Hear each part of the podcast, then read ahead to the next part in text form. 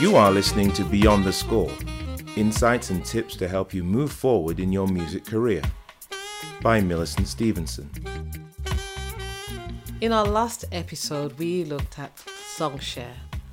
And as band members and also as soloists who might want to sort of collaborate with people, um, you really think about the percentage splits that you're going to be happy, each of you are going to be happy with. Um, that when and if the song does well, and money starts pouring in, you know, as songwriters, you kind of know how much it is each of you will get. And there's no argument, there's no squabbling, and there's no wars. Um, today, I really want to just go into a little bit more detail on copyright. And before I get cracking on that, I'd like you to bear in mind that you do need to check things out with a qualified music lawyer. I'm not a music lawyer, uh, just someone with a lot of experience. and also um, check out the rules according to your country. Now, in bands and as solo artists, you know, when you're sort of starting out, you do a lot of covers and you might write stuff and you do cover and you blend it because actually it works for your audience who are just sort of getting used to you and your style and what you do.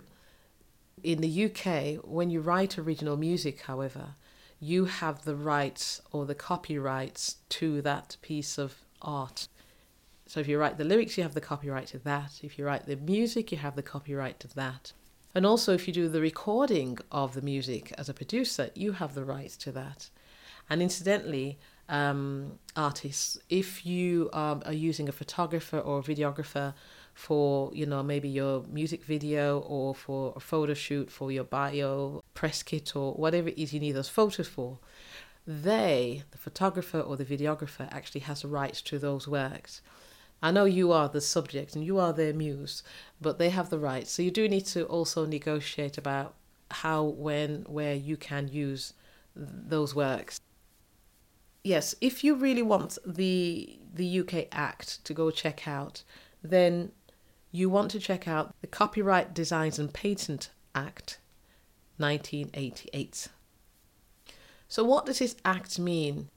It means that you have the right to say to someone else, yes, you can copy my work, and yes, you can do this and that with my work, and no, I do not want that to happen.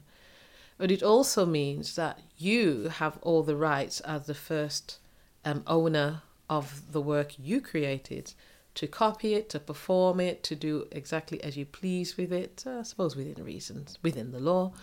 Um, yeah. So you have that. And when, as a person with those rights, then you can obviously assign those rights over. So, for example, if you got a publishing deal where someone says, Hey, love your work, love all the works you've got, let me see what else you can do. Great, yeah, we can do something, we could make this work, make money for you, but you need to give me the rights to do that, which usually happens on the publishing deals then you are assigning your rights to them, you know, your copyright. You say, yes, sure, go ahead, do this for me, and here are my rights. Um, whether that includes your songwriting rights, you have to negotiate that in your contract. Because remember, you own the copyright. It's up to you if you give it over or not. Similarly, if you want to go down the label route and you get taken up by a label, then of course they may say to you, okay, you can keep your songwriting rights, but in terms of the master rights, which is the rights of the actual recordings, we own that. And when we own that, we're going to make that music make money and lots of things we're going to do with it. And then we are going to use our networks and our ability and our money to make you the superstar you want to be. So it can seem like a win win and a trade off. Um, the only downside to that usually is you know, if you get pretty big, like Taylor Swift, and then the rights are with someone else and you can't get them back, there's a whole hoo ha stuff. You can read that on the internet that's going on with that. So that's just a little bit about the different sort of rights. Again, just check out the acts, check out your laws in your country as to the details of that. Bands. When it comes to songwriting, um, one thing you do need to discuss in your band is whether the songwriting rights and the money that comes with that belongs to the songwriters in the band, or whether, if as a band you have a partnership agreement, um, that's a legal sort of agreement between you as to how things are split and how things are ran and so on. and doing, you know, your tax returns each year and, and so on. Um, or you might decide that, yeah, you know, any song that's written belongs to the band and forms part of the assets, part of the partnership agreement. So, um, something else for you to check into. I'm not going to spend any time on that today, um, band members, but have a look at that. Okay, then. So, why do you need to copyright your stuff? well, mm, there's some people around who like to watch other people do things and then take it and use it as if it's theirs and not say thank you very much. You know, them teeth. yeah, but honestly, yeah, there some people will steal.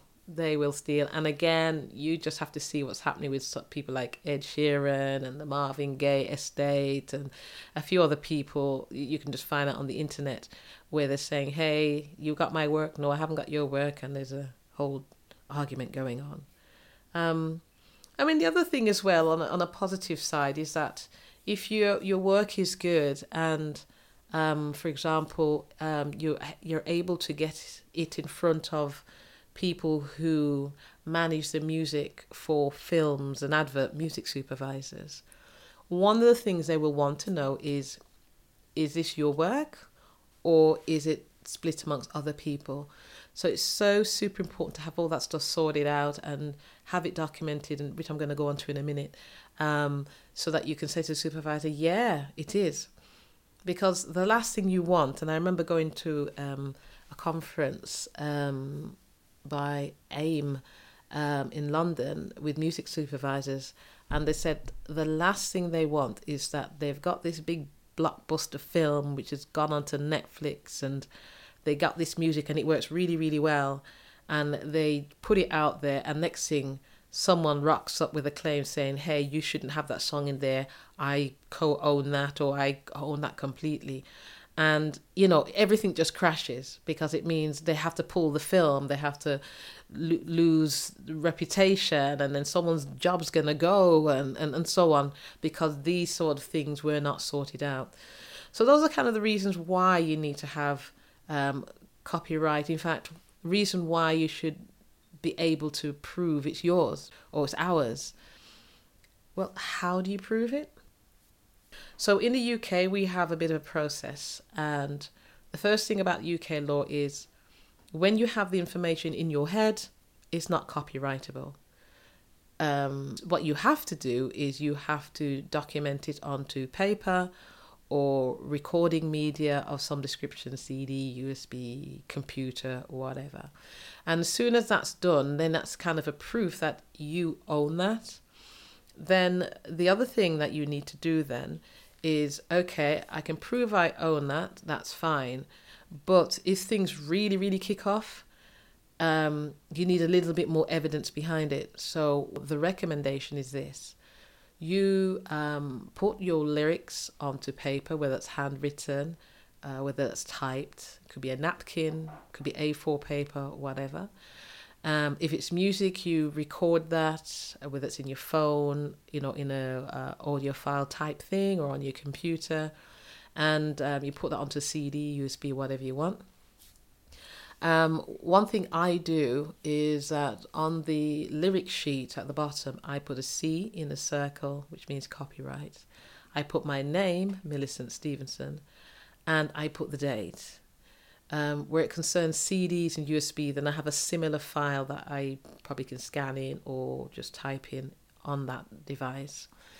Um, or I also, sorry, the other thing I do sometimes is I have um, a, sh- a, little letter to myself or a little note to myself, um, which written out what's on the CD and so on.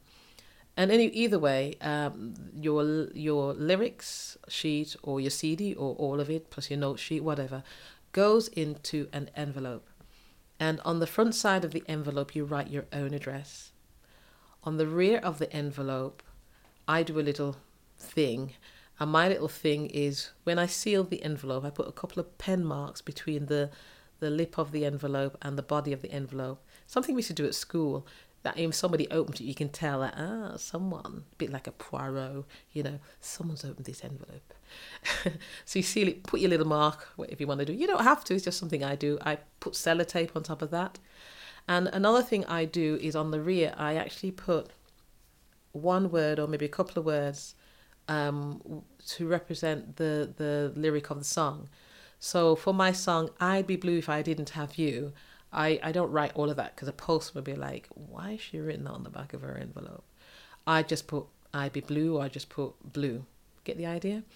Um, um, so that when I take that envelope, which is what you have to do, down to the post office, get it um, signed up all for recorded delivery or um, special delivery.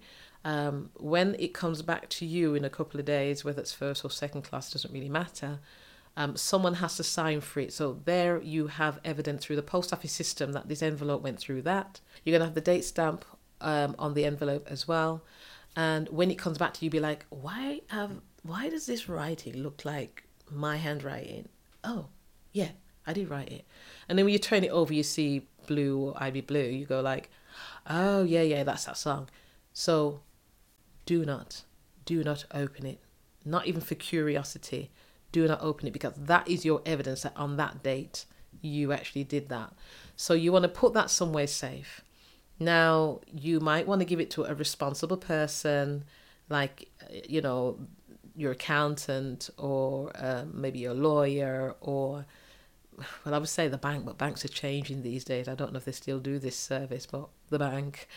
Um, but whoever you give it to, you want to get a, a dated receipt from them that it's there and it's lodged with them. Um, you can use a copyright service. There's a few of those around, and Musicians Union has a copyright service. And I know in the States you copyright stuff through a copyright service. And the only time that envelope gets opened up is when your uh, lawyer says you need to open it, and then they'll document it to say that they, that was a request, or the judge asks you to open it. And of course, that will only happen if there's a dispute which goes to court and then you can prove your ownership of those words, of those music at that time. And hopefully, whatever proof they have, you know, it just blows it out of the water, doesn't it? Oh, yes. And, and the other thing I also do is I um, keep a copy of the lyrics um, outside of the envelope. What I mean by that is, even though there's a copy that's in the envelope, I have a second copy that I can continue working on, which is not part of that seal copy. That seal copy gets put away. And then I can just develop the lyrics a bit further if I want. I can bring that to a rehearsal, I can bring that to a co write or whatever. Um, and then, really, if in terms of my own work, if I've worked on it for myself and it changes and I finally get to the final version I want, I then copyright that again at that stage. So I have two stages. I have the original original and then I have this sort of edited version, which I also copyright. Um, big question when should you copyright? Well, I would say straight away, but I don't think straight away really works because you might have this idea like I do. Sometimes I get up in the morning and it's like, oh, I've got this great song idea, and I sing it into my phone. Blah, blah, blah, you know, I'm not gonna go go and then download that and then post it off because when you listen back to it, it's like, uh, what was that? Because I was half asleep or um, I write the words and then later on I think, ah, I don't really like those words, you know. So at the stage when you're thinking, yes, this is good to go, then you do that. Um, definitely must uh, copyright before you go to the recording studio. You want to do that, and definitely before you perform it because you're bringing it into the public domain. And so you really need to sort of have evidence that it was yours at a particular stage. And before someone else says, oh, that sounds like a good song, I think I'm going to use that. And then you hear it, you go, that's my song. But then how can you prove it if you didn't copyright it? Okay, I think I've covered as much as I can. There's lots of stuff online you can read up about this and research and ask people. But also, you can drop me a line, um, info at millicentstevenson.com if you've got questions. Okay, I'll speak to you soon. Bye for now. If you've enjoyed listening to today's episode, you might be interested to know that Millicent has written a groundbreaking booklet called Revealed 25 Secrets of the Successful Gigging Musician, Singer, Rapper, and Spoken Word Artist. You can get your free copy today by clicking on the link below or by visiting her website millicentstevenson.com. Millicent is an award-winning saxophonist, founder and creative director of Kafemni. She is currently serving on the Midlands Regional Committee of the Musicians Union and also the Equalities Subcommittee. She is an endorser of Harry Hartmann's Fiber Reeds.